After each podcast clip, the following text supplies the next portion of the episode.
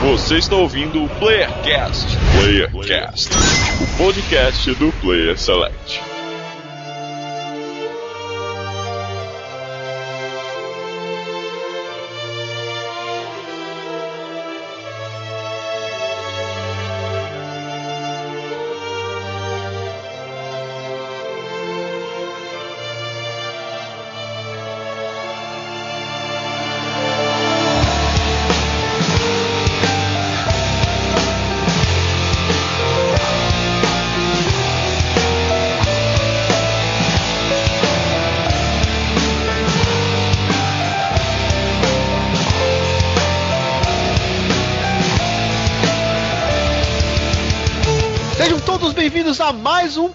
Playercast diretamente de São Paulo. Quem vos fala é Dan Lost e eu sinto saudades de colocar meu videogame de cabeça para baixo para ele funcionar. Caraca, fanboy.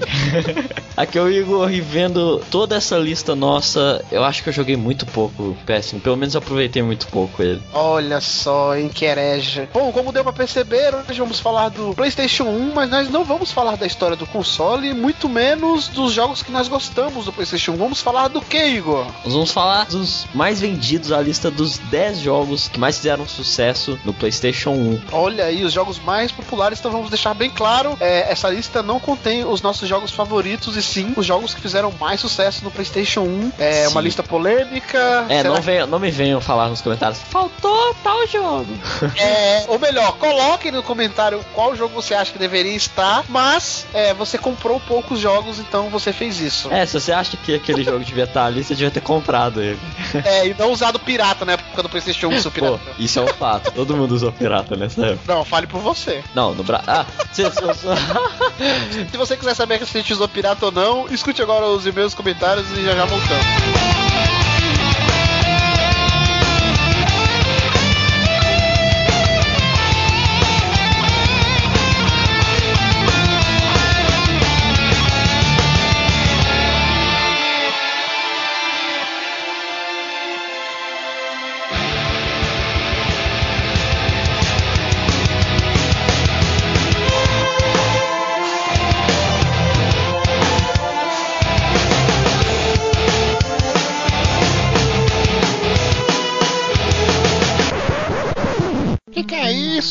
Não é um e-mail, é, é do PlayerCast.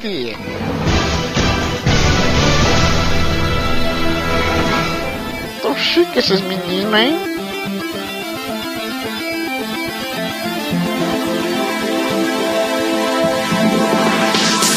E chegamos aos e-mails do Playercast, Igor. Olá! E Igor, como que o cara manda um e-mail pro Playercast? Pro cara que quer mandar um e-mail pro Playercast, ele vai mandar pra gente no contato arroba playselect.com.br Ou ele pode mandar uma tweetada pra gente no arroba play_select Ou então, pode curtir a nossa página no Facebook, no facebook.com.br playselectsite Sim, tem o nosso feed que vai estar no post e nos adicione, nos avaliem lá no iTunes, né? Se vocês acham que a gente merece 5 estrelinhas, 4 estrelinhas, vai lá, nos avalie e mande um comentário pra gente lá no iTunes também.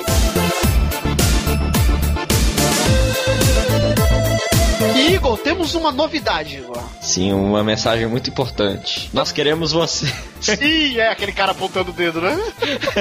Sim, vamos fazer um recrutamento para o Playercast, Igor. Olha só, a gente estava pensando nisso há algum tempo já. E finalmente vamos fazer porque a gente começou o site eu e o Dan Lost só. E agora a gente quer mais gente, né, para agregar conteúdo que também saiba fazer o que a gente tá precisando, né, para ajudar. Sim, portanto você que é gamer, você gosta de videogame, gosta de outras coisas também, sei lá, séries, filmes, você gosta do nosso estilo de podcast, você gostaria de fazer parte da nossa equipe, ser um colaborador, mande um e-mail pra gente falando seu nome, de onde você mora, o que que você gosta, os jogos que você gosta, o que você sabe fazer, qualquer coisa que você souber fazer. Ah, eu sei, faço montagem no Photoshop, é, eu sei mexer com, já mexi com áudio, já mexi com vídeo. Mexo com HTML. Programação, gosto de falar, falo bem, gosto de escrever críticas, análises de jogos, qualquer coisa. Coloque no e-mail, mande pra gente. Mande importantíssimo mande junto com todas essas informações o seu Skype, né, Igor? Não, então, mande seu Skype pra gente entrar em contato com você e vendo as pessoas que serão nossos colaboradores do site, né? Sim, sim, participarão do Playercast, a gente tá precisando ampliar a equipe, temos projetos aí para ampliar, né, o site. Uhum. E Inicialmente, eu acho que o quê? Uma ou no máximo duas pessoas, né? Estamos pensando? Sim, umas duas pessoas no início. Mas caso, né, o pessoal que se candidate a entrar seja um pessoal especializado, pessoal, né? Quem sabe Sim. amplia aí. É, ou então se o cara, é, no caso, escrever, né, quiser fazer uma coluna ou, ou reviews, pode mandar também pra gente que a gente publica no site, né, pra ter outros conteúdos Sim. durante a semana. Esse ano de 2013 vamos ter muitas novidades no, no Player Select. Então, estejam avisados, mandem e-mails, faça parte do playerselect.com.br. Então vamos começar aqui com a leitura de e-mails, os e-mails enviados sobre nosso último podcast falando sobre as expectativas para 2013, né? Nosso podcast número 16. Quem mandou pra gente foi o Marcelo de Matos, Twitter arroba Marcelo Guaxinim, não sei porquê, de 28 anos e que é professor de geografia. Faltou só ele mandar da onde ele é, né, Igor? Sim, é, mande também de onde você é, mas é legal a gente saber as profissões das pessoas, de onde é, etc. A não ser que ele seja de Guaxinim, né? Guaxinim seja a cidade dele.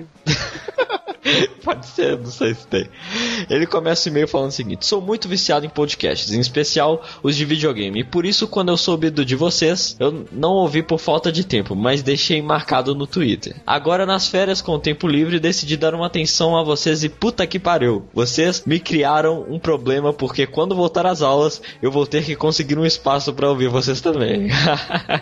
da hora, cara. Então, 2013, os alunos que vão tirar seu fonezinho durante a aula, né? Não vai ser ao contrário, vai ser o professor que vai tirar dos alunos.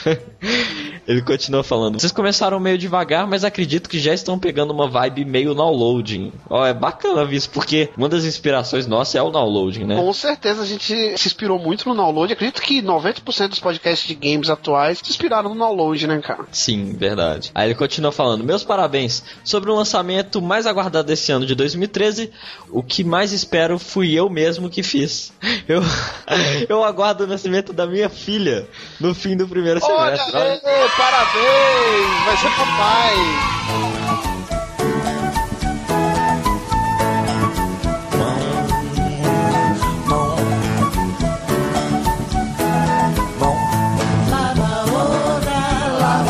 Ah, bacana, cara. Vai nascer Ah. uma gamer aí, olha aí, ó. Mostra aí os joguinhos pra ela, começa Angry Birds, aí vai evoluindo os jogos. Nessa hora o Igor vai colocar uma música de criancinha, com certeza. Restringindo para os games, como sonista que sou, minha aposta é que os três exclusivos da Sony chutarão bundas: Last of Us, Beyond Two Souls e God of War Ascension. Um forte abraço. Valeu, Marcelo. Muito bacana seu e-mail. E eu também tô querendo muito o The Last of Us, cara. E quero dar uma olhada no Beyond Two Souls também. Agora vamos ler o comentário aqui do Jeff Eisen, né? Que ele mandou falando o seguinte: Baioneta põe God of War no chinelo? カカカカカカカカカ。É, né? Cada um com seu gosto. Olha aí, já deu a primeira alfinetada. Ah, mas eu concordo, pô.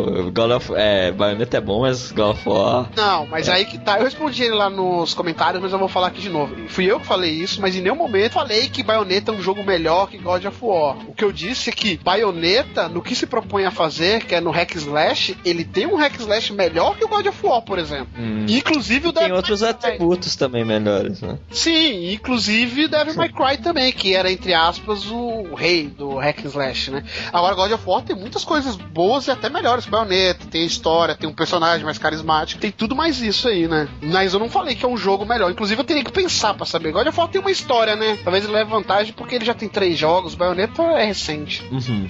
E ele continua falando, e é polêmico, hein? Jeff Eyes é polêmico, ele continua falando, e Tomb Raider nem saiu e já estão falando que vai ser melhor que Uncharted. Cuidado para não queimarem a língua. Olha, Não, aí que tá, isso aí eu que falei, né? A expectativa que eu tô é pra que ele seja melhor que Uncharted pela temática que parece ser mais séria e pela Lara Croft que agora parece ser humana mesmo, né? Não é um personagem, sei lá, de um pornô tosco e com peito aumentado 100 vezes. Igor, a realidade é que realmente Tomb Raider tem que ser melhor que Uncharted porque tá vindo depois. Sim, Ele tem todo- mas tem- pode ser que seja horrível, né? A gente não sabe, mas Não, é mais pode ser qualquer coisa, mas ele tem a obrigação de ser melhor que Uncharted porque ele tá pegando toda a referência do Uncharted. Do mesmo jeito que quando saiu o Uncharted 1, ele tinha a obrigação de ser melhor que o Tomb Raider, que ele pegou muitos elementos. Sim. Então, você tem que evoluir o que já existe. Se você não evoluir, você não foi bem sucedido. Pelo menos é assim que eu penso. Sobre o multiplayer de God of War, ele está ótimo. Além do modo que vocês falaram, tem o modo Capture the Flag, semelhante a COD. Tem um modo que tem um titã preso e uma equipe que tem que soltá-lo e outra para matá-lo. A Santa Mônica soube como fazer o multiplayer. Tá valendo a compra. Verdade, eu joguei a beta do multiplayer que a Sony liberou, tá liberando aí algumas keys. Eu gostei bastante, cara. Multiplayer é muito bom, que nem eu falei. Não esperavam que o God of War ia ter um multiplayer legal assim. Então eles conseguiram colocar um hack slash legal no multiplayer. Então, parabéns. É.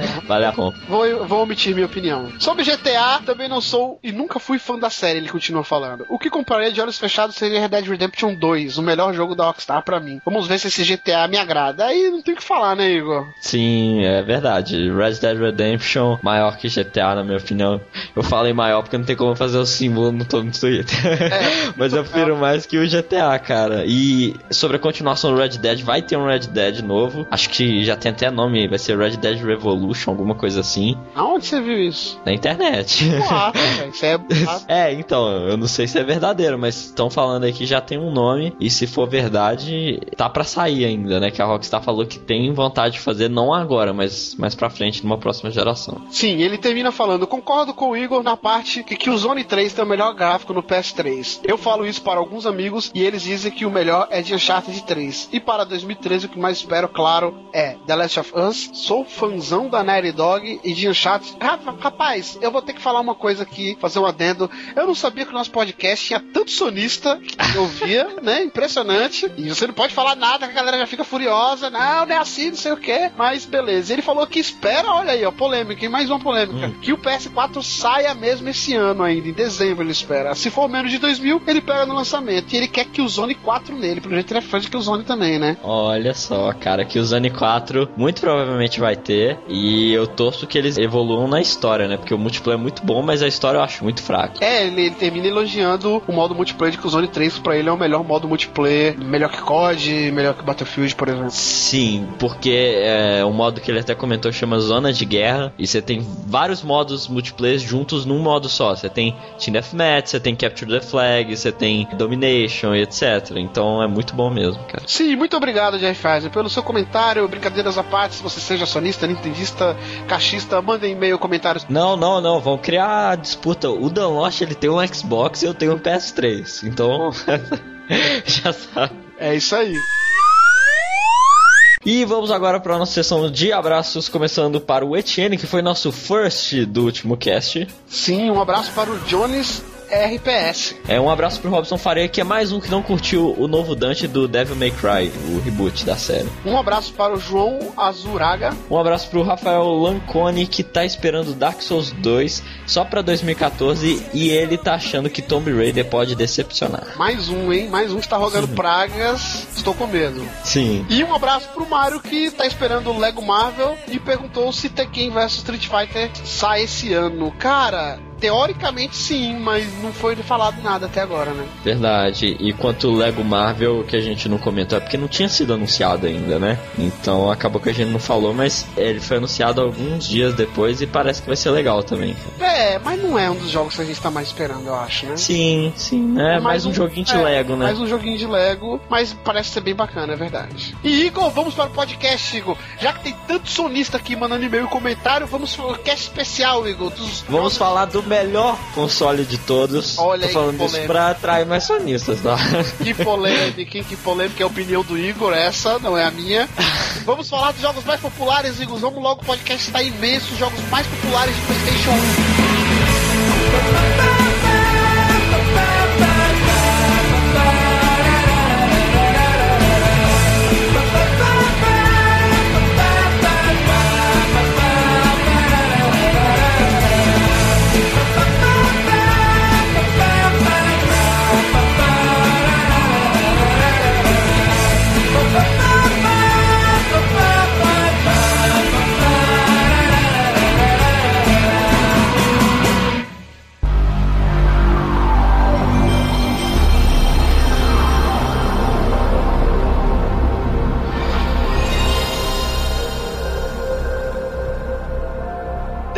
Lugar, Final Fantasy IX.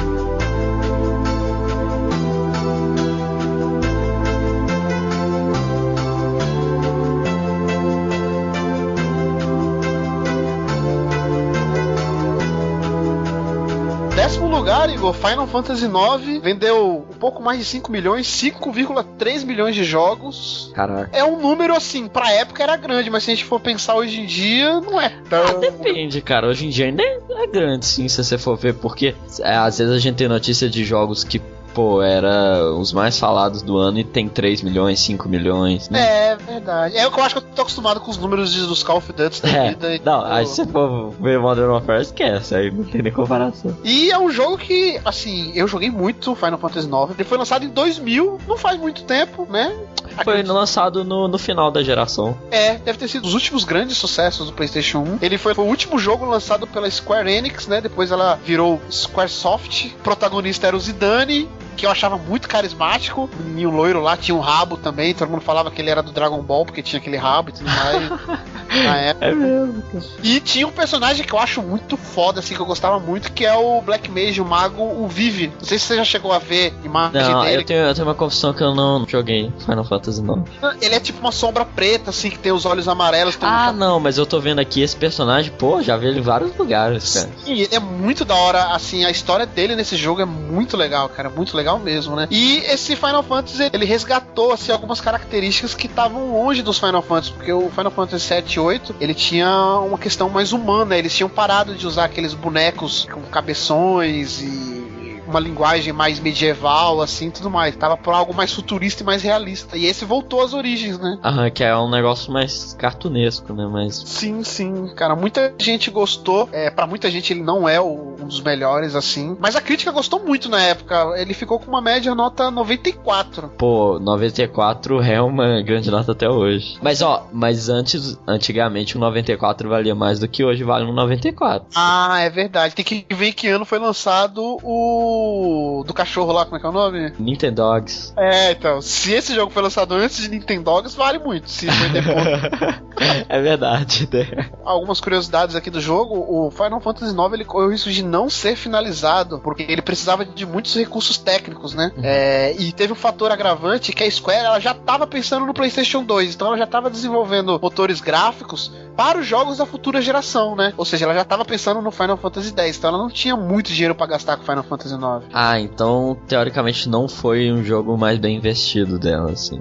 Não é, teve tanto investimento. Também acho. Apesar que ele ser muito bonito, eu acho ele assim tem umas CGs assim, impressionantes pro PlayStation 1, né? É, a evolução dele do 8 pro 9 foi muito grande. Ou... Ah, sim. É que ele tem o outro estilo, ele voltou mais às origens, então os personagens não são mais aqueles personagens grandes. Aham. Ele tem tom mais cartunesco, assim, tudo. Mas assim, no quesito de CG, eu acho ele o mais bonito, assim. É, tem umas CGs assim de festas e tudo mais que você fica babando até hoje. Não tá datado, mas gráfico de jogo, eu acho que ele tava no mesmo nível do 8, né? O 7 tá um pouco atrás. Ah, entendi. Não, outra curiosidade também é que o compositor, o Nobuo Ematsu, ele considera que o Final Fantasy IX foi o melhor trabalho que ele já fez em composição de música para jogo e etc. O melhor trabalho ever dele. É, muita gente considera outros Final Fantasy questão de trilha sonora melhor. Eu gosto muito do Final Fantasy IX, então não tem muito o que falar assim, mas a trilha eu também acho muito foda, assim, uma das melhores. Cara, não é a melhor, mas é uma das melhores. Todos os Final Fantasy têm trilhas sonoras foda. Você vê o tanto de, de, de disco de remix que eles fazem e cada música bem feita. É muito bom, assim. Ah, é verdade, cara. Tá aí. Décimo lugar, Final Fantasy IX. Jogaço.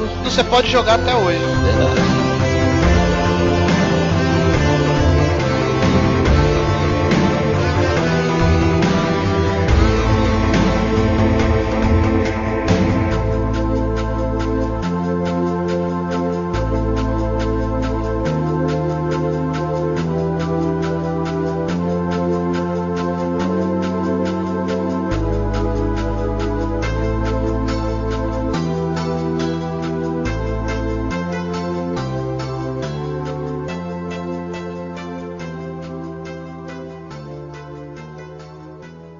Nono lugar, Crash Bandicoot 3, Warped.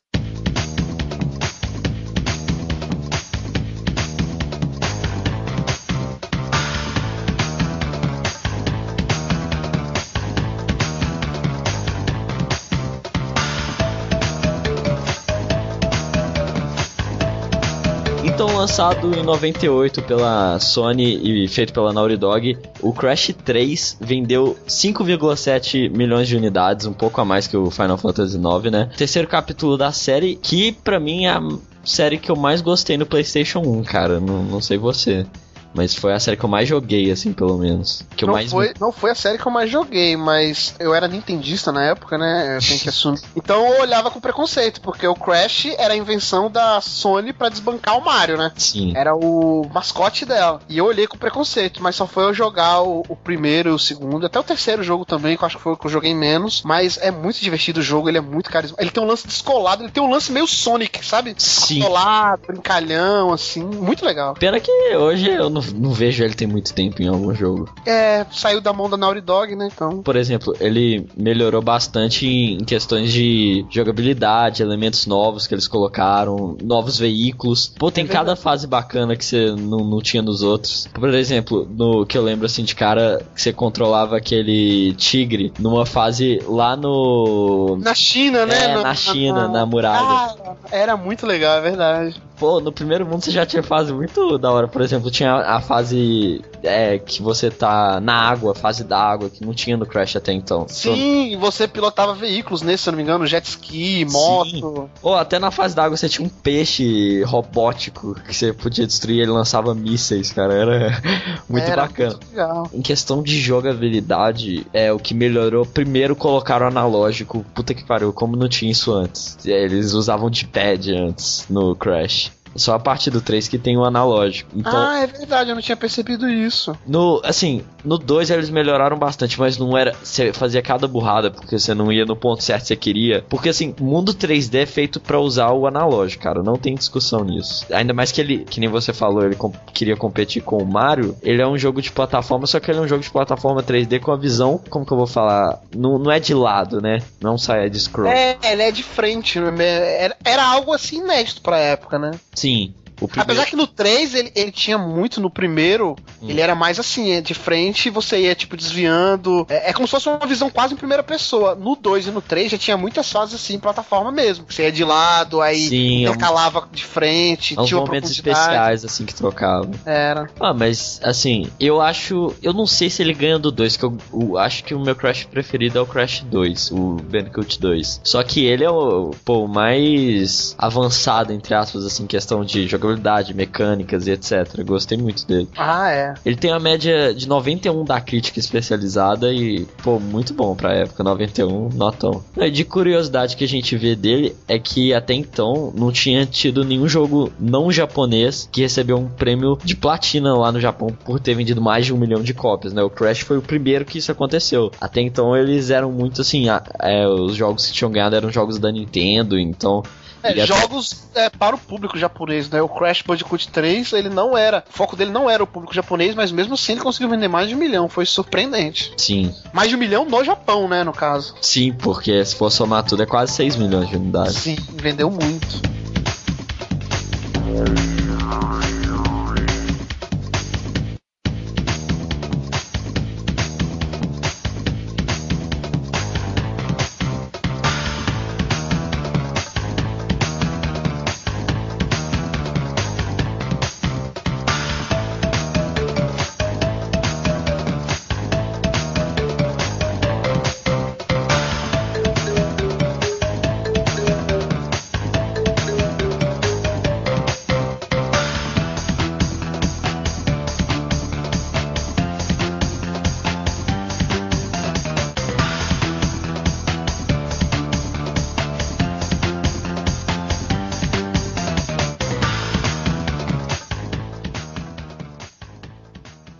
Oitavo lugar, Crash Bandicoot.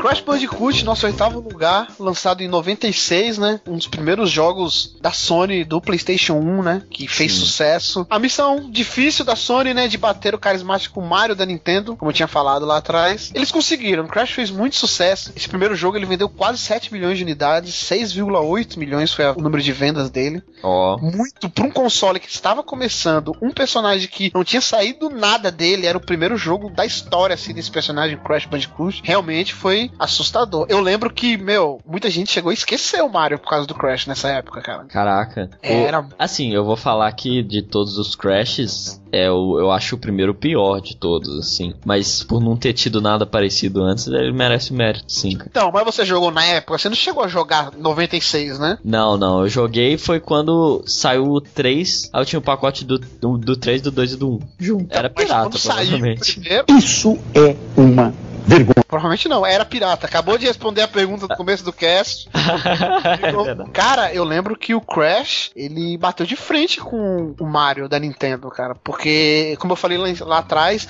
ele era descoladão. Então, e na época era muito normal, assim, cada empresa ter um mascote voltado mesmo pro público infantil. Então, o Crash era o queridinho da galera. E quem jogou o Crash em 96, eu joguei, nossa, foi revolucionário.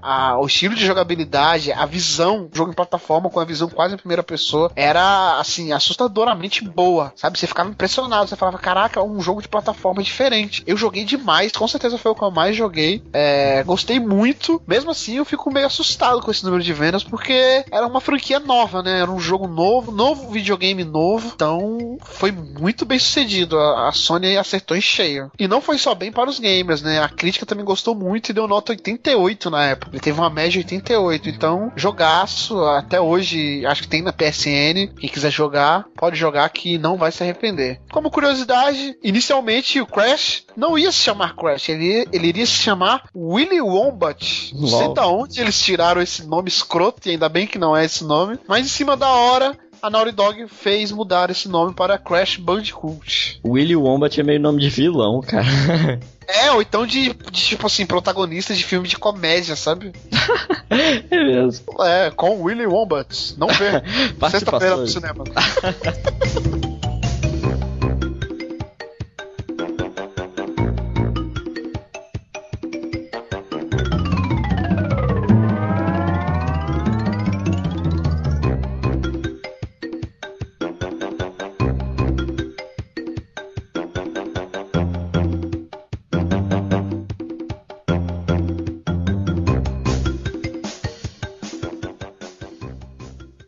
Sétimo lugar, Tomb Raider.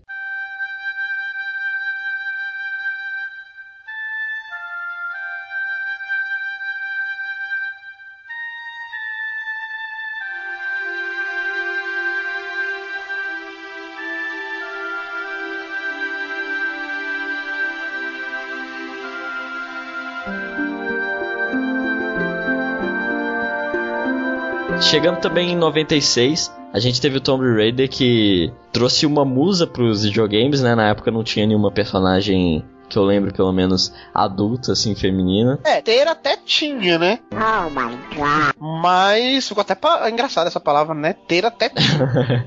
Mas, Mas é, não era assim tão detalhada como a Lara Croft foi. E não tão assim. exagerada, né? É, não tinha peitos triangulares saltos importantes, assim, 100%, é, mais de 200% aumentados, né? Não tinha, não tinha. Aliás, esse detalhe, assim, foi, foi os produtores fizeram eu não sei se foi um erro ou se foi de propósito. Eu acho que foi de propósito. Ah, é. Sinceramente, eu não sei. Pode ter sido um erro também. E aí ficaram com preguiça de consertar e deixaram assim mesmo. Eu sei que conquistou bastante jogador da época. ah, muita gente jogava por causa disso. E tinha um hack na época, principalmente para PC, que você jogava com ela nua. Então várias pessoas, ah, nossa, vou jogar Tomb Raider. Era por isso. não, é, e o jogo, fora esse detalhe, ele revolucionando a exploração dos cenários 3D, né? Que tinha inimigos variados que antes a gente não tinha essa exploração tanto, né? PlayStation 1 foi o início do 3D. É, vendo agora, esses jogos já envelheceram bastante, né? Por ser o início da, dessa tecnologia, né? Mas na época era revolucionário também. É, era o como você mesmo falou, era o início da tecnologia, né? Então, é, tipo, Tomb Raider ele foi um dos primeiros jogos a ter essa questão da exploração, como você falou, no cenário 3D. Então, uhum é inevitável ter erros, os gráficos dele não eram tão bons assim. Apesar que a gente fala isso hoje, mas na época a gente pirava, falava, nossa, era muito detalhado os animais, é, as matas, o cenário, as florestas. Sim. A gente gostava muito. Tanto que ele recebeu uma média de 91 pela crítica, né? Então ele se destacou bastante mesmo. E ele foi publicado pela Eidos, que agora, né, hoje em dia faz parte da Square Enix, mas que na época não fazia, né? E ela fez tanto sucesso por causa, não do jogo dela, mas por causa da personagem. Tivemos até filmes dela, né? Que é o Tomb Raider feito pela Angelina Jolie. Ange- Angelina Jolie, né? Sim, sim. Que é mais ou menos. É, ela já foi mais bonita hoje em dia. Já foi mais bonita sim, eu nunca achei ela tão bonita. Mas hoje em dia ela tá dando até dó. Acho que o Brad Pitt lá tá deixando ela sem comer, coitadinho. não, o pior assim, ela, ela tudo bem, mas o filme também não ajudou, não, né? Ah, o filme é muito ruim, meu Deus do céu. Como a gente falou dessa questão do filme e tal, a Lara Croft chegou a receber o prêmio do Guinness Book como a heroína de videogame mais bem sucedida em 2006. Que, É, não tinha muita rival também, né? é, se você for. Hoje em dia, sei lá, cara, estou tentando reviver a Lara Croft com esse novo Tomb Raider, né? O reboot da série. Que eu acho que pode dar mais certo do que tentar fazer ela totalmente exagerada, fazer ela mais humana, assim. É, que nesse jogo ela era a motherfucker suprema, entendeu? Ela matava animal, não tinha dó, se pendurava assim, é, com uma mão só e, tá ligado? Parecia um homem assim, musculoso, entendeu? E, e nesse jogo agora novo parece que ela vai se ferrar muito assim, ela vai sofrer danos, isso vai impactar na jogabilidade. Uhum. E, e, sinceramente, é, esse prêmio que ela ganhou, eu não, não acho grande coisa, porque não tem muito concorrente. E te pergunto mais, até hoje em dia, qual o protagonista de jogo feminino assim a gente pode falar que é uma protagonista impactante ou musa? Não tem, né? Ah, é, tem algumas, assim, por exemplo, que eu lembro agora, a Alex Vence do, do Half-Life 2. Não, mas é que tá, eu falei protagonista, cara. Ah, não, protagonista. É porque é tudo, tudo sidekick, né? Se você for pensar. É, então, é, protagonista feminina é ela, cara. Não tem outra protagonista. Verdade. Tem a do vai Mirror's Edge, mas eu não acho ela tão. O Lollipop Chainsaw. é, Lollipop só, olha aí, ó, os níveis. Ah, Se você, lembrar, se você lembrar de alguma protagonista que a gente tem esquecido aqui, impactante ou musa, assim, coloque aí nos comentários, porque eu sinceramente não lembro de nenhum. Na verdade, não é nem lembrar alguma que a gente tem esquecido, é lembrar alguma, que a gente não lembrou nenhuma. É, protagonista não tem, como você falou, é mais sidekick ou personagem secundário, tipo Chun-Li no Street Fighter, Uhum. é, Mai Shiranui no The King of Fighters. Mas assim, o que eu acho bacana do Tomb Raider é a gente ver essa questão de evolução, como que funciona, né? Porque a gente teve o Tomb Raider com o estilo dele por muito tempo. Aí veio o Uncharted, que meio que usou os, a jogabilidade, o estilo de Tomb Raider e evoluiu. E agora a gente tem o Tomb Raider que tá pegando o- os pontos do Uncharted e melhorando agora. Sim, Tá essa evolução, cada hora vai pra um. tá virando meio que um ciclo, né?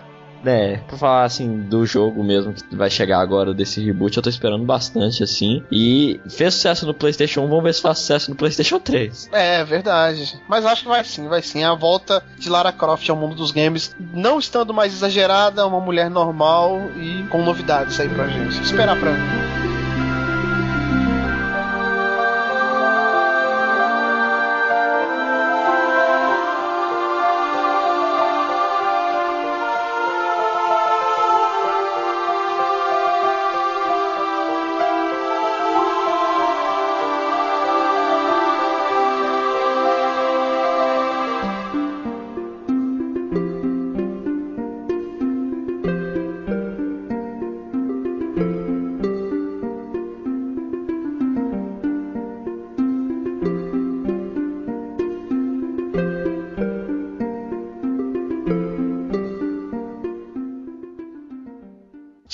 Lugar, Metal Gear Solid.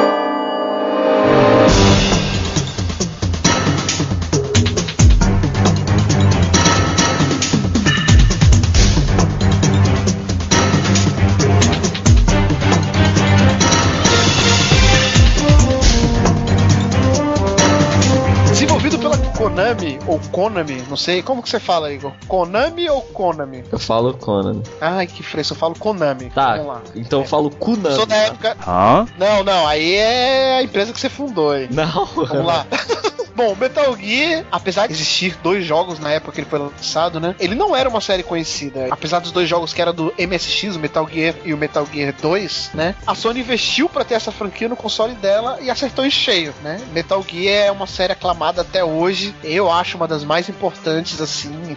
Ela trouxe o estilo stealth pros games, estilo que é utilizado em vários gêneros até hoje. Sim. É, hoje em dia é normal a gente falar, ó, oh, esse jogo tem várias formas de você jogar ele. Tem tipo ação e tipo stealth. Né, a gente fala é. tem elementos de stealth, assim, como se fosse uma é. coisa simples, como. Então, mas até Metal Gear Solid isso não existia. Ele que trouxe, e na minha visão, trouxe muito bem feito, né? Uhum. E além disso, ele teve né, um gráfico muito bom pra época. Ele, é, os polígonos em 3D era bem trabalhado. Eu acho que é um dos poucos jogos de Play 1 que não tá tão datado. Você pode jogar até hoje que você não se incomoda com os gráficos dele. É isso que eu ia falar, cara, porque como é que a gente comentou era o início, o, o, o você pegar uma screenshot ou, ou, um vídeo do Metal Gear é impressionante, cara. Você, po você pode até falar que é PS2 se bobear. Sim, sim, é verdade. Os primeiros jogos de PlayStation 2 não mudavam muita coisa da, do gráfico do Metal Gear, não. E além disso, e da jogabilidade e tudo mais, stealth, é, ele trouxe situações assim que quem jogou na época é inesquecível, porque ele tinha novidades assim revolucionárias. Por exemplo, tinha um chefe que ele adivinhava os jogos que você tinha no seu PlayStation 1, que você tinha jogado. Oh, hoje, em dia a gente sabe o porquê. Ele pegava os jogos. Memory card. É, no memory card ele pegava os jogos da Konami ou da Konami que você tinha. Ou da e... Konami que eu inventei. É, que você inventou que você tinha e falava, ó, oh, você anda. E, meu, quem tinha PlayStation 1 e não jogava Pro Evolution Soccer? Possível. Então, no mínimo, ele ia falar: Ó, oh, eu vejo que você anda jogando muito Pro Evolution Soccer. E, e, meu, na época a gente não sabia. Eu mesmo fiquei apavorado. Falei, como é que esse puto sabe que eu tô jogando Pro Evolution Soccer? eu vou desligar essa porra agora. né? Esse jogo é do demo, cara. Tá maluco? foi, foi, complicado. Ou então, o Psychomantis lá, quando fazia o controle tremer, né? Só que, na verdade, o DualShock do PlayStation 1, ele já tremia, né? Por si uhum. só. Então ele falava para você colocar o controle no chão e simplesmente ele fazia o controle tremer. E aí ele saía do lugar. E aí você acreditava que era o chefe que tava fazendo isso com o seu controle. Meu Deus, é. como éramos ingênuos. Era, é, cara, era interatividade com o jogo, coisa que até hoje não tem. É a magia do videogame, então, quem jogou na época é, sabe do que eu tô falando, pode colocar aí nos comentários como que foi. Por essas e por outras, eu acho o Metal Gear Solid um dos melhores jogos de todos os tempos. Pena que ele foi lançado no ano cabalístico, né? Talvez por isso que ele esteja em sexto lugar apenas, que foi 1998, com concorrentes de peso. Puta, é verdade, cara. 98 é o ano concorrentes de peso no próprio PlayStation 1, concorrentes de peso no Nintendo 64, no PC, é, no Saturn, em todos os consoles. Então não teve tanta venda assim, mas mesmo assim ele conseguiu chegar em 7,2 milhões de vendas, né? Um número foi muito bom também para um gênero que não existia, uma franquia que estava renascendo, Sim. né? E além disso, teve uma média assim da crítica muito boa, uma nota 94. Excelente, cara. É, assim, questão dele tá em sexto, né? Não, porque questão dele tá em sexto, né? Vendeu só 7 milhões e pouquinho. Eu acho que pode ser também por causa dos jogos anteriores, né, da MSX que o pessoal Metal Gear não gostou. Ó, oh, Igor, vou te falar como uma pessoa que viveu a época e, e acho que foi o jogo que eu mais joguei no PlayStation 1, foi o Metal Gear. É, eu sabia de qual, por onde ir e tudo mais. Sinceramente, ninguém, quem eu conhecia, onde eu ouvi falar, ninguém nem lembrava dos jogos MSX. Pra todo mundo que eu conheço. Ah, aqui no Brasil, aqui no Brasil, eu acho que sim, mas acho que lá fora, quem sabe, o pessoal é mais, era mais ligado nisso, né? Do que aqui não tinha nem indústria direito de videogame. É, pode ser que lá fora seja mais conhecido, mas eu acho que foi tipo, teve até um lance do nome Solid. O Kojima quis que fosse Solid pra não atrelar aos outros Metal Gear, porque inicialmente esse Metal Gear é chamado de Metal Gear 3. Então é como se fosse algo do zero mesmo, entendeu? Ele ia historicamente continuar a história do Metal Gear, mas ia ser um jogo à parte. E você poderia começar dele tranquilamente. Hum, bacana. E como curiosidade, como acabei de falar, né? Esse título ia ser chamado Metal Gear 3, e veja só você, ia ser lançado para o grande console chamado 3DO. Grande console, 3DO. Grande console. Um dia falaremos do 3DO, né, Igor? Vamos. Porra, todo mundo jogou, famosão. Todo mundo quer um podcast sobre 3DO. Já imaginou, cara, Metal Gear Solid exclusivo do 3DO e não ter pro PlayStation? Ninguém ia conhecer Metal Gear Solid, cara. Sim, cara, ele ia ser pro 3DO e aí houve uma reviravolta e aí acabou indo pra Sony. Reviravolta é essa que entendam a Sony pagou mais, né? Sim. E, e no artwork conceitual feito pelo Yoji Shinkawa, né, dos personagens Solid Snake, Mario, que fazem parte desse jogo, eles fazem parte, eles fizeram parte também do jogo chamado Policenauts. Chegou a jogar, Igor? Não, cara, não. Eu já ouvi muito falar desse jogo, mas eu também não cheguei a jogar. Sinceramente, coloque aí quem jogou Policenauts. É, eu não joguei, escutei falar depois que eu, que eu não tinha jogado o PlayStation 1, já tava no PlayStation 2, eu escutei falar desse jogo. Ainda É. bem que veio pra Sony, né? Exatamente, isso que eu ia falar, cara, porque é aquela questão, né? O pessoal não ia conhecer se não fosse pela Sony, pelo PlayStation 1, o sucesso dele todo. Sim, até o grupo Foxhound, quem conhece Metal Gear sabe da importância, ele foi utilizado em Policenauts, né? Pra você ver como é, as artworks, tudo estava pronto pra ir pro 3DO, mas aí tiveram essa reviravolta e o nome Metal Gear Solid acabou indo para o PlayStation.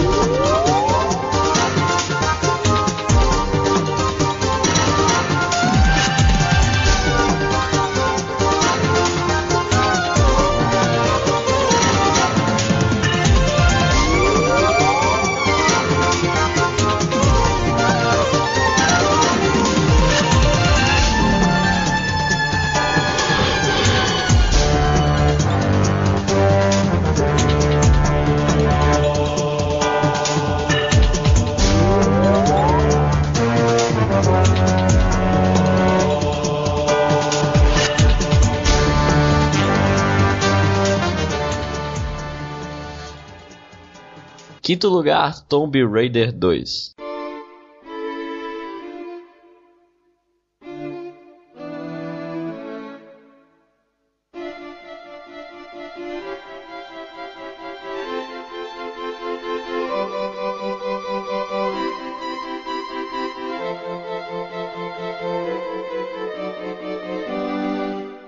Estou chegando em 97, um ano depois do Tomb Raider original, desenvolvido novamente pela Core Design, uma empresa que é famosa por Tomb Raider, só isso. e publicado. sei se ela é famosa, será que ela é famosa? Não, não é. E ela fez só os primeiros Tomb Raider, não engano, depois foi outra empresa, mas vamos lá. Sim, ele foi publicado pela Eidos e o game tinha como missão fazer mais sucesso que o primeiro, que já tinha feito muito sucesso, e conseguiu, né? Ele vendeu 8 milhões de cópias, que, meu Deus, Vendeu mais que Metal Gear Solid, cara. tapa na cara da sociedade. Mas, cara, eu lembro, teve muito fã, muito fã de Tomb Raider, você não tem noção.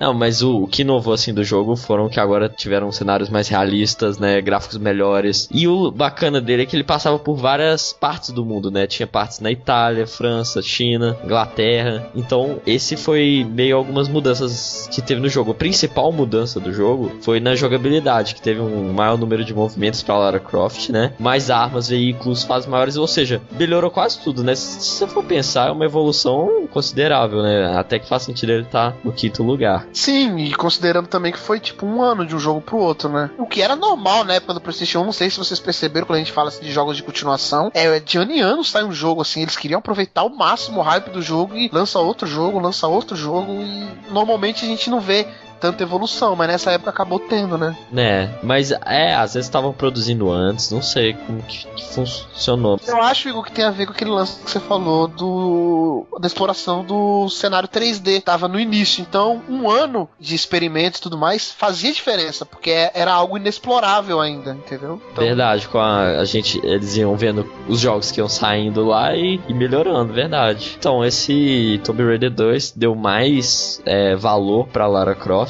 e ele teve a média da crítica de 85, menor nota até agora que a gente viu, mas como curiosidade, apesar de ter a média mais baixa que a gente viu, foi o jogo que mais vendeu da série Tomb Raider até hoje.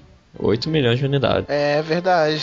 Apesar que hoje em dia não deve vender tanto Tomb Raider, né? Eu acho que esse aí vai vender, o que vai sair agora que a gente comentou. Ah, é. Até porque também ele vai ser multiplataforma. Não sei se vai ter pro Wii U também, mas. Vai ter o que? Xbox, PlayStation 3, PC também deve ter. E, e assim, eu, eu- a gente aqui, a gente tava comentando, gente- nenhum de nós dois gosta muito de Tomb Raider, né? Temos que admitir isso. Sim, e na época eu joguei mais por curiosidade. Eu nunca gostei muito do estilo. Agora, o estilo que eles tomaram agora parece ser bem mais interessante. É, é verdade. Apesar de eu achar Uncharted muito bom, pra você ver, né? Hum. Nunca curti Tomb Raider, mas o Uncharted que a evolução dele eu curti. Vai entender. Não, mas agora você vai jogar a evolução da Uncharted, então tá de boa. É. Como- Como meu gosto não tem muita lógica, vai saber se eu vou gostar. Vamos ver.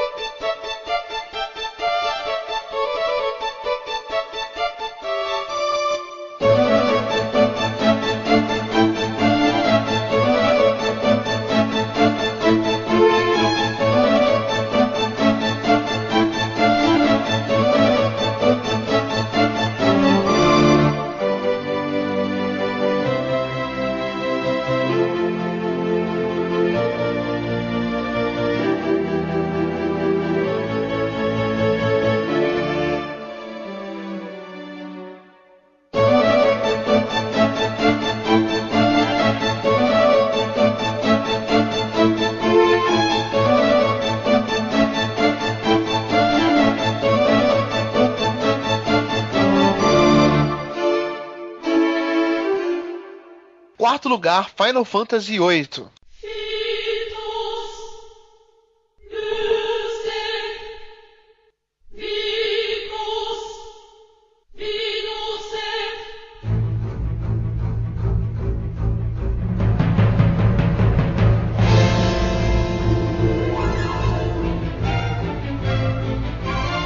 Final Fantasy VIII, nosso quarto lugar, né? Surgiu em 1999, melhorou o que parecia impossível. Depois do estrondo do Final Fantasy VII, né? Que é aclamado até hoje, Sim. Final Fantasy VIII tinha a missão de superar o seu antecessor e tecnicamente a gente pode dizer que ele conseguiu. Os polígonos 3D deles eram mais bem acabados, o jogo tinha um enredo mais maduro, ele dava um foco muito maior para os relacionamentos pessoais, tinha um visual próximo da nossa realidade. Final Fantasy VII já tinha tentado isso, mas ele ainda tinha um, um pouco do, daquele visual mais cartunesco, personagens cabeçudos. O Final Fantasy VIII não. Você olha pro Squall, ele era um homem normal, e normal entre aspas, né? Porque ele tinha muita frescura, mas beleza. Assim, esse estilo não ficou muito por muito tempo, né? Segundo a gente até viu no Final Fantasy IX, eles voltaram pro meio cartunesco. É, mas assim, no PlayStation 2 em diante ele voltou a ser esse estilo, né? Os Final Fantasy 10, o 12, ele Uhum. é- voltou a ser Acho esse que estilo. é, não era a época, né, de fazer aquilo. É, eu acho assim, como esses RPGs na época eles estavam se tornando mais jogos mais maduros, jogos mais adultos, devido à temática dele e o visual também, por causa das CGs, parecia que você estava vendo um filme, eles decidiram usar também o visual dos personagens, entendeu? Em conjunto com, com esse tipo de jogo mais adulto. Colocar é, algo mais crível. É mais- verdade, uma coisa que você comentou aí, cara, a partir do PlayStation 1, os jogos tiveram uma evolução em questão de história e enredo gigantesca, que antes era tudo a maioria, né? Claro, tem, tem É, não, tem até alguns jogos que nem eu falo que o meu Final Fantasy preferido é o 6. Sinceramente, a melhor história é a do 6. Melhor que qualquer uma delas. Só que pelo visual cartunesco dele, as inventações técnicas, você acaba não imergindo tanto na história, sabe? Você. É, você não, não tem. É verdade, não tem imersão mesmo. Você tem que olhar mais friamente pra entender a profundidade daquela história. Já o Final Fantasy VIII não. O Final Fantasy VII e o 9 também. Às vezes ele pode ter uma história mais meia boca. Ou os Final Fantasy atuais também. Ele pode até ter uma história meia boca. Mas, meu, com a CG, a evolução que chegou, os gráficos, os personagens, os cenários, acaba você tendo uma imersão maior e, e entrando naquela história, né? É, e, e tirando essas exceções que tinham, como até no Final Fantasy VI que você falou, o resto era tudo jogo de plataforma, só diversão, não tinha muito foco na história. Então o PlayStation 1 é bem importante, cara. O 3D é bem importante se você for pensar. Sim, é. O PlayStation 1 foi o divisor de águas assim dos games, né? É, Uhum. Tanto visualmente como é, criativamente, assim falando, né? Questão de cenários, histórias e tudo mais. Sim, E Final Fantasy VIII foi muito bem aceito assim pelo público, né? Mesmo com o sucesso do Final Fantasy VII. E muito isso se deve ao protagonista, o Squall, né? E a sua inesquecível arma, a Gunblade, que eu acho que é uma das melhores armas de todos os jogos, que é uma mistura de espada com uma arma de fogo. Verdade. muito estilosa. É uma das melhores armas. Sinceramente, eu acho que eu não consigo imaginar agora rapidamente uma arma mais da hora, assim, que é. Cara, você pode matar o cara no tiro e se isso não der certo, você finca a faca nele, cara. É, ao contrário, né? Você finca a faca nele, se ele ainda der uma gemida, você só aperta o gatilho. é, você enfia no peito pra ele sofrer, você ainda dá um tiro. Era muito da hora, era muitos limit breaks que tinha, o visual das Guardian Forces era muito legal, cara. E não só o Squall, né? Quem jogou lembra, tinha a Rinoa, que tava na capa do jogo, também era protagonista junto com ele, era a namoradinha dele, Laguna, que tinha um mistério muito foda envolvendo ele, eu não vou falar porque é spoiler. O Safer, que era o, o vilão, assim, entre aspas, ele era o anti-herói, sabe? Tipo, o Vegeta do. Final Fantasy. Aquele cara que briga com você, mas sempre se junta pra estar com você nas batalhas. Era muito legal, cara. É, eu gostei muito, joguei também muito na época. Ao contrário dos jogos hoje em dia, ele era muito longo. Você passava mais de 100 horas para terminar ele. Caraca. Era tenso, quatro CDs. É, todo mundo zoa hoje com o Xbox aí, que tem vários CDs. PlayStation 1 isso era normal. Normal, demais, cara. Sim. Tinha também um mini-jogo de cartinhas que era muito legal eu viciei naquele jogo na época. Parece um, um, Magic, assim, só que tinha as posições, as pontuações, é, era muito legal. E como curiosidade, a cena de introdução de Final Fantasy VIII, que vai estar no post, que é uma das aberturas mais fantásticas de jogos que eu já vi na minha vida, foi classificado em segundo lugar pela Game Informer entre a lista dos top 10 das aberturas de games de todos os tempos. Você sabe qual que foi em primeiro? Que passou ele? Se eu não me engano, Igor, foi Bioshock, cara. O Bioshock, Bioshock 1. Lugar. É, eu não concordo concordo. para mim, Final Fantasy e a abertura de Parasite Eve, o primeiro também, eu acho muito fantástico. Mas essa abertura vai estar no post do Final Fantasy para vocês verem como é maravilhosa.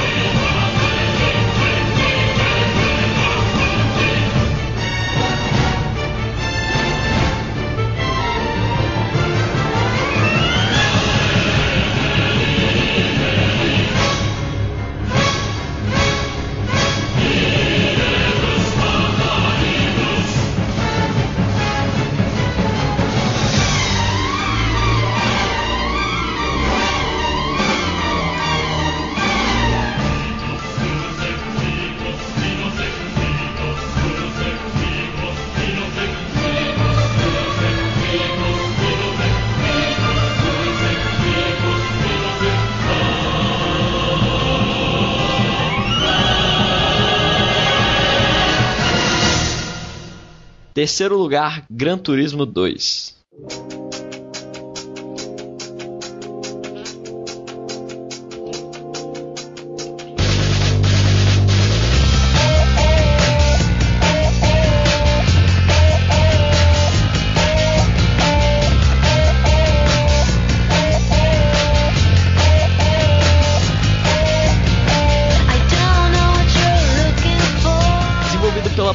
Sony digital Gran Turismo 2 saiu em 98, depois do sucesso gigantesco do primeiro jogo, né? Fiz um jogo que saiu nesse ano cabalístico, hein? Caraca, é mesmo, 98. Ou, eu vou falar, depois de 98, o outro ano que a gente teve que fez tanto assim jogo bom foi o ano 2011. Mas ainda acho que não chega a 98, não. Não, não chega mesmo não, mas depois, você vai ver, o próximo ano que a gente vai ter jogos tão bons quanto 2011 ou quanto 98, vai demorar muito. O Gran Turismo 2 saiu um ano depois só do Gran Turismo 1, mais uma vez aquela maldição, ou não, de um ano depois de já ter continuação, né? Hoje em dia, se isso acontecer, o pessoal meio que pira, né? Tirando Call of Duty, mas... É, Capcom Feelings, né? é verdade. Mas o, o Gran Turismo 2 também fez muito sucesso quanto o Gran Turismo 1. Ele foi tão bom quanto o 1, na verdade até melhor se você for ver, porque ele teve mais marcas e modelos de carro, mais pistas e teve uma evolução gráfica que, pô, de um ano parece até pouco, mas não foi tanto não. O jogo teve também uma trilha sonora totalmente reformulada e, e ela é bem elogiada até, né? É até famosa. Muita gente gosta da trilha sonora do Gran Turismo, além da física que foi aprimorada, então o jogo foi sucesso de cara, ainda mais continuando do primeiro, né? Ele teve a média de 93 pela crítica você jogou o, Gran Turismo 2, Adelanche? Eu joguei mais o 1, que foi a, a, revolução, assim, mas o 2 eu lembro que ele melhorou bastante. Tinha uma maior quantidade de carros e pistas, licenciamentos, empresas, aquelas é, Jaguar, Ferrari. Ele tinha mais marcas de carro. Então tinha carros mais acessíveis, assim, tipo, acho que tinha um Fiesta, carros que a gente vê na rua, sabe? Uhum. Você falava, ah, o cara ainda brincava muito, pô, o cara tá de Lamborghini correndo contra o outro de Fiesta, ó, perder, não sei o que lá. Era muito legal, assim assim, eu não sou fã de jogos de corrida, tenho que confessar que joguei muito Gran Turismo na, no PlayStation 1. Era muito bom. Ele vendeu 9,3 milhões de unidades. Assim, uma, uma curiosidade sobre ele é que, devido a algumas críticas que o pessoal fez do primeiro Gran Turismo, o jogador no Gran Turismo 2 não precisa mais qualificar para cada corrida que ele vai ter. Tem um modo arcade mais solto, então você podia correr livre das licenças, assim, dos tipos de carro. Porque, se eu não me engano, no primeiro jogo, quando você ia disputar com um amigo seu e tudo, ele tinha uma limitação do tipo de carro, então tinha, tinha que ser carros compatíveis, sabe? Não, você não podia correr, como eu falei, uma Ferrari contra um Fiesta, sabe? Ele tinha a questão dos cavalos e tudo mais. Nesse não, eles já tinham deixado um estilo de jogo arcade para você zoar, entendeu? É, era tipo assim, categorias, né? Você precisava realmente se qualificar para aquela corrida. No 2 ele, ele deixava tanto a questão do simulador, que você tinha que fazer os testes, você tinha que estar tá passando as pistas e tudo mais, e deixava a opção também arcade para você simplesmente disputar corridas, bater o seu carro, tirar o outro da pista e tudo mais. Uhum, verdade, muito bom jogo e ficou com o terceiro lugar. e um jogo que fez muitos fãs, né, Igor? Até hoje a gente viu aí o lançamento de Gran Turismo 5 agora no PlayStation 3. Sim. Eu pensei que não, mas muita gente estava aguardando demais esse Gran Muita gente comprou aquele Gran Turismo Prologue, cara, do PlayStation 3. 3. Que era uma simulação do jogo, não era nem o jogo. Era uma beta. Cara, Gran Turismo tem muito fã, muito, fã muito, mesmo. Muito. Eu vejo muita gente criticando o Gran Turismo 5. Eu não cheguei a jogar ele, o 5, mas não sei, o pessoal fala que não tem tanta sensação de velocidade e tal. Não sei. É, é que talvez essa questão do simulador ela esteja caindo na decadência, né, Igor? Tava precisando, esteja precisando de algumas novidades nesse tipo de jogo. Hoje em dia faz mais sucesso o jogo arcade. Né, ainda mais. Mas... É até estranho, porque o Gran Turismo 2 é muito mais arcade. É, eu não digo que ele é muito mais arcade que ele, dá essa opção também para você jogar. Mas a graça do Gran Turismo 1 e 2, eu lembro, o sucesso que eles fizeram foi graças à questão de simulação, que não tinha até então, né?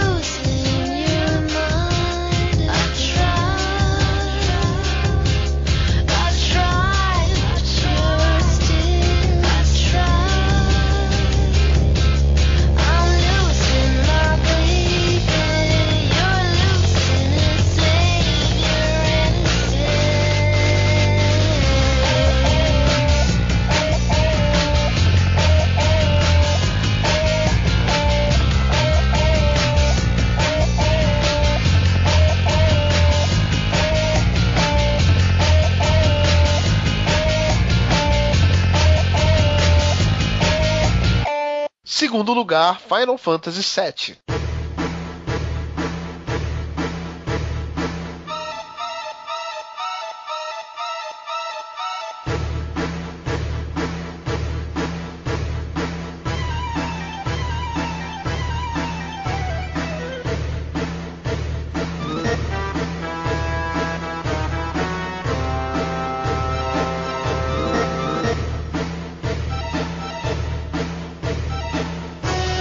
Nosso vice-campeão, medalha de prata, Final Fantasy VII, vendeu 10 milhões de unidades, olha só. Caraca. Como eram quatro CDs, ele tinha que estar em primeiro, porque ele vendeu, na verdade, 40 milhões de. cara, é um argumento a se considerar, cara. É, tinha que estar em primeiro, vamos CPI contra esse top 10. Mas vamos lá. Precisa falar muito, né, cara? Um jogo revolucionário, é, muita gente até hoje fala desse jogo como se fosse uma religião, né? A gente escuta muito falar de todo mundo que quer um remake, é, uma versão em HD desse jogo. Foi para muita gente, assim, o primeiro jogo sério, entre aspas, falando, que jogou. Talvez por isso ele tenha é, essa fama dele. E revolucionou por inúmeros motivos, né, cara? Ele tinha um enredo mais adulto. É, a gente falou de Final Fantasy 9 e 8, mas ele foi o precursor. Né? Por causa dele, o Final Fantasy 8 e 9 ele teve esse lado mais adulto, uhum. é, a questão dos personagens mais carismáticos, um protagonista também que é adorado até hoje, o Cloud, né? Verdade, todo mundo falando Sim, cenas inesquecíveis. Como não lembrar da morte da Ares? Quem jogou na época sabe. Até quem não jogou já deve ter escutado falar. Pô, é, é um daquele, daqueles spoilers que todo mundo conhece, como. Sim. Não, não, eu ia citar alguns outros, mas vai que alguém não conhece, mas tudo bem. Sim, é um dos spoilers que todo mundo conhece e um dos donos das lendas urbanas dos videogames que mais assim ecoaram pelo tempo, que é tem como reviver a Ares. Muita gente acreditava nisso fielmente que se você fizesse várias loucuras lá no final do jogo, você pegava uma matéria que conseguia reviver a Ares e é tudo conto de fadas, né? Mentira. nada disso, né? Além de nos apresentar um dos maiores vilões da história dos games, que também é cultuado e adorado até hoje, que é o Sephiroth, né? Sephiroth, pô. Que visualmente, assim, eu acho um personagem fantástico, assim, cara. O, o design dele de personagem foi muito bem feito. E foi um divisor de águas nos games, né, cara? Em 1997, ano de lançamento dele, um ano antes do ano cabalístico. ele- Aquele ano que não deve ser nomeado. é, o, o ano que não deve. Vamos passar longe dele. É, e ele teve uma média até boa, 92 pontos. Eu achei pouco, eu pensei que ia ter uma média maior entre os críticos. E Verdade, se a gente for ver o Final Fantasy IX, se eu não me engano, teve uma nota maior que esse. sim, o Final No- Fantasy IX teve média 94 e o Final Fantasy VIII Teve 90. Teve- É verdade, Final Fantasy IX teve uma média maior, né? Mas ele foi, eu, eu, eu penso assim, o jogo quando ele é feito primeiro, o primeiro jogo, ele tem um peso maior, porque ele, ele é o precursor de tudo. Sim. Os outros vão vir, eles vão só melhorar os defeitos do primeiro. Então, quando a gente vê assim uma trilogia, eu dou muito valor pro primeiro jogo. O primeiro jogo que fez as inovações, que arriscou. É Tem muito mérito. E uma outra observação, e eu não sei se você percebeu, eu acho que na época do PlayStation 1 era a época assim mais forte dos RPGs, né, cara? Cara, Tem isso que eu tava pensando. Três Final Fantasy no top 10 de vendas da Sony. É, fora as outras franquias que não, não chegaram no top 10, mas venderam muito também. E a Sony agradeceu essa época de ouro dos RPGs e Final Fantasy 7, 8 e 9. Na época que Final Fantasy, vou causar polêmica agora, hein? Na época que Final Fantasy era importante. Tá. Concordo. É, hoje em dia eu acho que entrou em decadência, mas, né? Isso é assunto pra outro podcast. Tá aí, três jogos entre os 10 jogos mais vendidos da Sony. Final Fantasy 7, como curiosidade final, ele é o jogo mais vendido da franquia até hoje. Essa é mais uma prova de que entrou na decadência. Sim, é verdade, cara. Ó, Sé- foi só decaindo se você for ver. Porque o 7 vendeu 10 milhões, né? O 8 vendeu 8,3 milhões. E o 9 vendeu 5,3 milhões. Sim, tem que ver os jogos de PlayStation 2 e, e o último agora, mas eu acredito que não deve ter sido muito distante disso, não, cara. Cara, eu acho é polêmica de novo. Final Fantasy é jogo de nicho hoje em dia. que concordo. Eu, eu gosto, eu sou fã de Final Fantasy, não jogo hoje em dia por falta de tempo, mas respeito muito Final Fantasy, mas eu concordo contigo. Eu acho que virou uma galerinha que curtia desde aquela época e tá bravamente resistindo até hoje e só. Eu acho que não tem um público novo que gosta de Final É, Fantasy. não atrai novos jogadores, realmente. Não, não. Talvez precise de uma reformulação, não sei. Isso é um tema para um outro podcast, mas tá aí, segundo lugar. Pera, É. não quer dizer que o nosso próximo podcast vai ser de Final Fantasy. Calma. É, é, eu falei que é um tema para um outro podcast. Isso não quer dizer que é sobre Final Fantasy. Tá aí, segundo lugar, Final Fantasy VII. Merecido, um jogo respeitado e cultuado. Vamos para o primeiro lugar. Sim.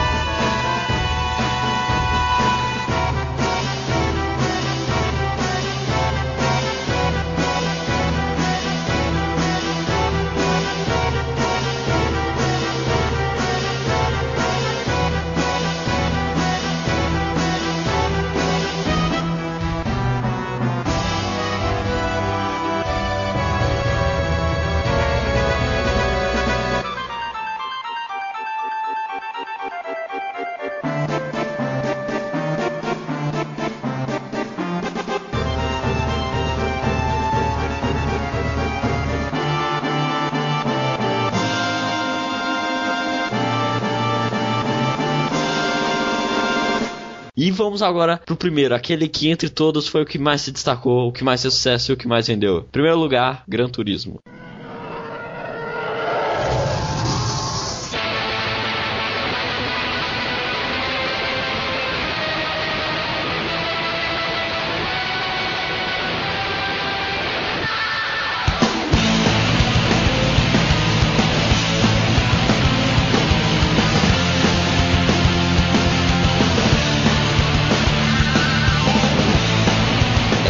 97, um ano antes do Gran Turismo 2, né? É, os jogos de corrida estavam passando por uma profunda reformulação, né? Que estavam chegando a essa parada que a gente até comentou de simulação. Então, com a chegada do Gran Turismo, que esse estilo ganhou força, porque muitos jogadores não tiveram vontade de jogar jogos de corridas. A gente mesmo, né? Aqui não joga muito, até é, até, até, então, o que, que era o jogo de corrida, assim, que fazia sucesso? Era tipo Top Gear. Você ia desviando dos carros, tinha que chegar em primeiro, e você podia bater à vontade, você usava nitro. Tinha essas coisas mais arcades, né? E o Sim. Gran Turismo, ele trouxe várias novidades. Ah, entre elas, por exemplo, a quantidade de modelo de carro que tinha, de, de marcas é, famosas e, e, que existiam, porque... Era absurdo, Igor. Acho Sim. que foi isso fez, o que fez o jogo fazer o boom de vendas foi isso, cara. Porque você tinha jogos já na época que, sei lá, é, você tinha uma Ferrari, você tinha uma Lamborghini, mas não tinha tanta opção. O Gran Turismo tinha muita opção, cara. Era muita opção mesmo, entendeu? Sim. E, e tanto de, de marcas, modelos, cor, tinha como tunar o carro, colocar adesivo, era muito legal. Foi revolucionário, cara. E esse eu joguei bastante, cara. O 2, como a gente falou, eu não joguei muito, mas o 1 um eu lembro de ter jogado e era muito divertido, cara. Ainda mais essa questão de simulação, você sentia que você tava no carro. Ainda mais quando você comprava aqueles volantes, quando você colocava um volante no com Gran Turismo, ficava muito divertido, cara. Sim, sim, muito mesmo. Uma novidade que o jogo colocou, é, além dessas que a gente já comentou, foi o fato de você ter que tirar a licença para dirigir o, os carros e os cuidados que você tinha que ter com ele. Você tinha questão da garagem, você podia lavar o carro e até customizar ele. Que não tipo, customizar um carro, cara. Como assim? Hoje em dia é a coisa mais comum do mundo. Sim, né? Chegou até a ter, por exemplo, o Top Gear 2 do Super Nintendo. Ah, 3, ele, eles tinham, mas não chegava a ser desse jeito, entendeu? Você não via visualmente no carro a diferença, uhum. entendeu? Você via só de performance e mesmo assim era pouco. Nesse jogo não, você se sentia mecânico. E agora vamos à questão. Com 11 milhões de cópias vendidas, Gran Turismo 1 é o jogo mais vendido do PlayStation 1. É, o jogo que mais fez sucesso, né? Se vendeu mais. Sim, o jogo, mais fez sucesso. jogo mais lembrando, bem sucedido. É, lembrando que estamos falando de cópias originais vendidas. Né? Pô, se for contar com pirata, o Gran Turismo tem 20 Cara, ó, o, o, mundo paralelo aí, no, no mercado cinza, Gran Turismo era absurdo.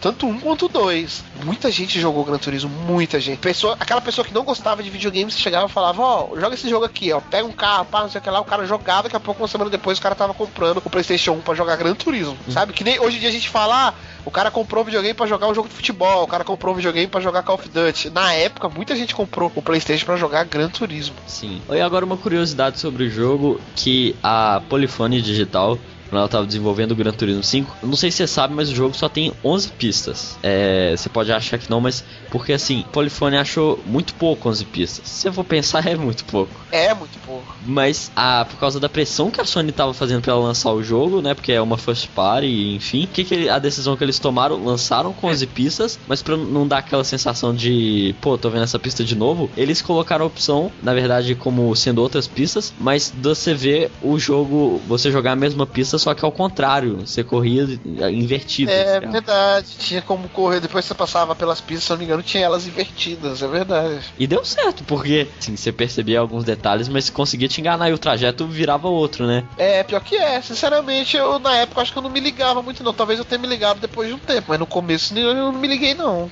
Sim. Que era pistas invertidas. Realmente a gente era ingênuo, né, Igor? Pô, às vezes a gente ainda é, devem estar nos enganando agora com esses jogos. A gente é, é que é em outra proporção, né? A gente não sabe Mas enfim, Gran Turismo, jogo mais vendido do PlayStation, jogo mais popular, mais bem sucedido e o primeiro lugar da nossa lista. É isso aí.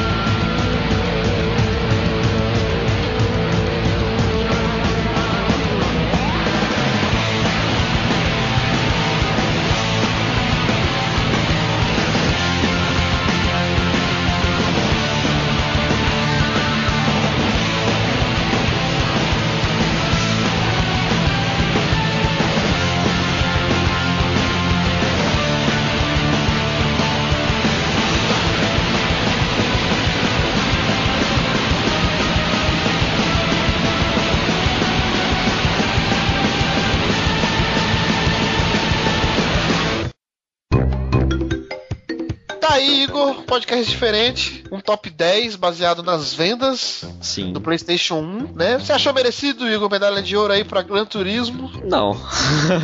Olha só, eu vou te ser sincero, eu também acho que outros jogos pra mim são melhores, mas eu acho merecido pela importância que teve, questão dos jogos de corrida, como a gente mesmo falou, Gran Turismo 5 quando foi lançado, é, foi um boom também. Tudo isso por causa dos fãs de Gran Turismo, fez muitos fãs, a- alavan- ajudou a alavancar o PlayStation 1, que a gente tem que repetir, era um console novo, num mercado que já estava meio que dominado pela Nintendo, a Sega ainda brigava com ela, mas estava meio que decaindo. Gran Turismo, né? E os RPGs foram os destaques, eu acho, do PlayStation 1. E eu vou te fazer uma curiosidade, falar uma curiosidade, Igor, não sei se você percebeu nessa lista aqui, qual que é a maior fama da Sony hoje em dia? Maior Você acha? fama do PlayStation 3, você diz? Todo mundo fala, não, da marca da Sony, do PlayStation. Ah. Quando alguém quer comprar um PlayStation é por quê? Exclusivos. Se você perceber nessa lista, tirando Tomb Raider, todos os outros jogos são exclusivos da Sony. Caraca, é verdade. é verdade.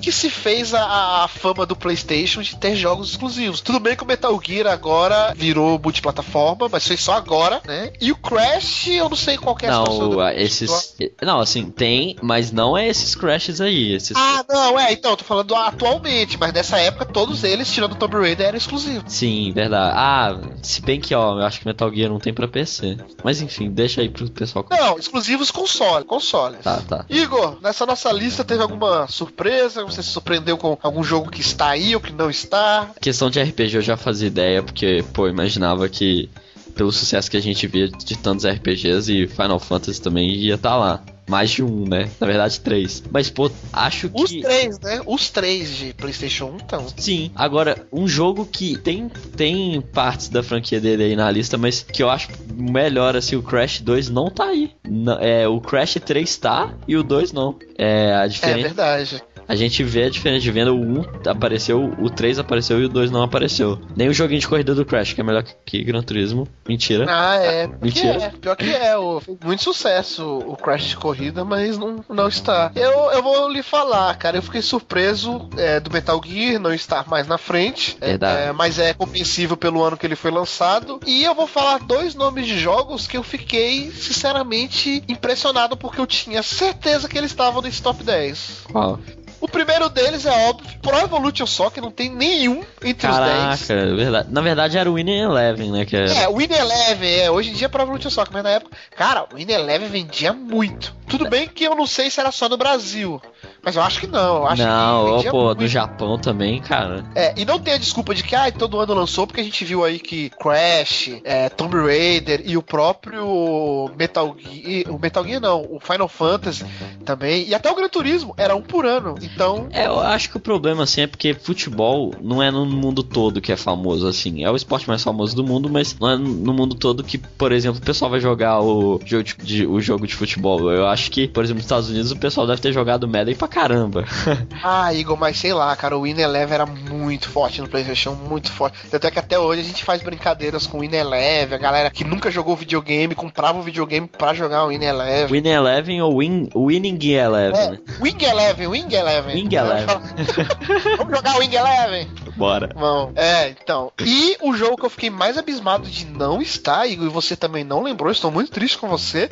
Como é que não tem nenhum jogo da franquia Resident Evil aí, cara? Deixa pra lá, não vou comer. Cara, ó, ó, o Resident Evil 1 revolucionou, mas beleza, eu não sei se ele vendeu tanto, mas o Resident Evil 2, cara, foi um sucesso absurdo de crítica e de público. Tudo bem que ele foi lançado no ano cabalístico, né? Sim. Mas, cara, ele não está nem. Ele É. vendeu cerca de 5 milhões de unidades. O Final Fantasy IX, que é o nosso décimo lugar, vendeu 5,3, ou seja, deve ter alguns jogos ainda entre eles. Ele não chegou nem, acho que no, no top 15. Pô, mas um número bastante também, assim, é diferenças poucas que a gente teve né, no número 11, 12, se a gente for ver de top. Mas, outro jogo que eu lembrei agora, Silent Hill, cara, eu não, eu não sei se ele vendeu muito, mas, pô, foi muito importante também no. Ah, não, foi importante, mas se a gente for colocar Resident Evil Silent Hill, com certeza, eu aposto sem nem ver as vendas do Resident Evil. Não, vendeu claro, mas eu falo assim, é, jogos que eu queria que tivesse aí. Não, é, aí é outra coisa. Tem muito jogo que, pô, a gente gostou muito e não tá. É, aí Mas que tá uma questão, cara. Os jogos, até hoje em dia a gente vê isso que os jogos mais interessantes às vezes não são os que vendem mais. Só que essa lista também prova Igor, que muita gente fala que número de vendas não quer dizer É, qualidade. qualidade do jogo, né? Qualidade boa. Só que se a gente for ver, esses 10 jogos não dá pra gente falar que um deles é ruim. Verdade. Tudo bem que tem alguns jogos aí que eu não gosto, mas. Abre é... aspas. Tomb Raider. É, é porque eu não gosto desse estilo de jogo. Não Sim, é que o jogo. Também. Mas eu não sou louco de chegar e falar, não, Tomb Raider no PlayStation 1 era um jogo ruim. Não era, cara. Não, era... não era, realmente não era. E, e merece estar tá ali sim. Agora, o Gran Turismo pode ser também por ser essa questão de ser um jogo mais simples. Ele é bom, muito bom, mas é, ser um jogo mais simples para um público maior, né? Por ser de corrida. Ó, oh, se você for ver dessa lista, outra curiosidade, agora nós estamos dando uma de entendidos e, e que vai analisar essa lista, né? Ah, você tá dando uma de entendido, eu entendo, cara. Sou foda!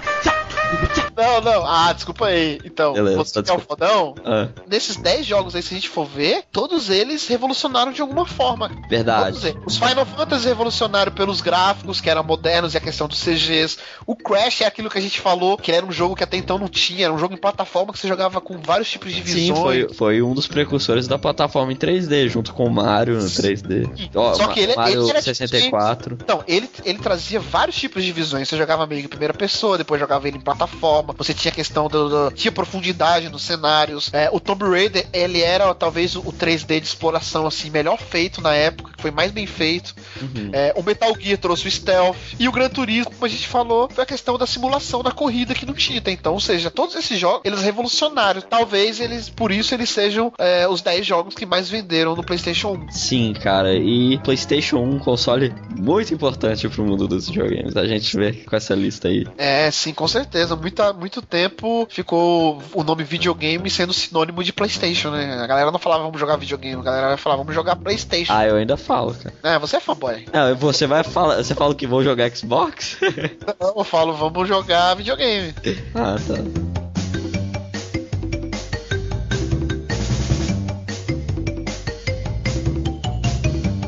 Então é isso, terminando aqui o nosso podcast um pouco diferente, né? Mais um, um novo formato que a gente está testando. Espero que vocês tenham gostado aí. O pessoal mandar é, e-mails pra gente, né, Donald, falando que achou, criticando a gente, dando sugestões de novos temas, pautas, etc. Como que faz? Pra onde manda? Mandem para contato playerselect.com.br. Mandem sem medo, podem mandar as suas críticas, sugestões. Se vocês gostaram desse formato, se vocês querem mais, é, a gente pretende fazer com outros consoles. É um podcast mais informativo, mas é muito legal pra gente saber, né, como que foi. Talvez é, a gente descubra, como a gente viu agora, o porquê que a Sony é, hoje é conhecida por ter franquias exclusivas, né? A gente viu que é desde o PlayStation 1. A gente acaba descobrindo muita coisa com esse tipo de podcast, né, Igor? Verdade. E se o cara quiser mandar uma tweetada pra gente falando, eu não concordo com esse primeiro lugar do seu top 10 aí da Sony. Eu acho que deveria ser tal jogo. Pra onde que ele manda esse Twitter? Ele manda esse Twitter para player underline select. Mas se ele quiser quiser xingar pessoalmente a gente, você pode mandar primeiro para arroba 10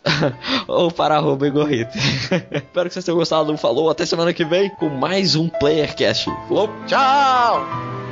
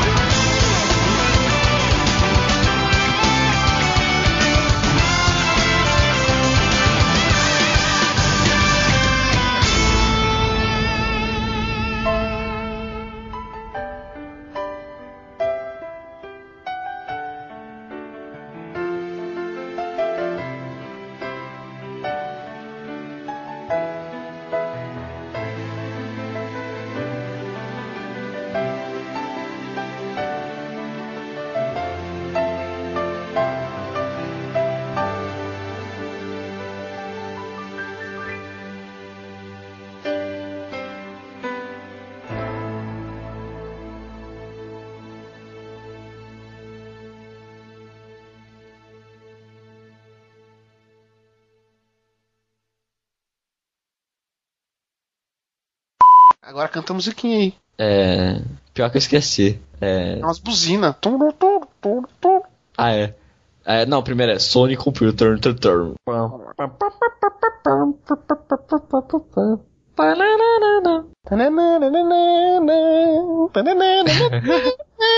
Vamos lá. Não, não vou falar que você vai pôr isso mesmo. Você já vai entrar já. Você sabe qual que foi em primeiro? Que passou Ah, esse? agora tu me fudeu quando pesquisa. Porra, caralho, eu não vou colocar essa parte, vai se fuder. Por quê? Não, tu tem que pesquisar agora, pesquisa aí. Tá, Top ô. 10 é, abertura dos games da Game Inform. O primeiro lugar você nem imagina. cara. Parasite Eve. Nope. Caralho, eu ia falar Parasite Eve. Bioshock. Bioshock 1? É. Ah, eu, Terceiro lugar é Prey. Prey é muito foda, cara. eu prefiro Final Fantasy, mas beleza. É... Agora a gente vai comentar isso? Não, vou, vou parar na pergunta, eu vou dar uma de que eu sei vou Ah, eu fiz a pergunta. É. Não, Foi doença que você não sabe.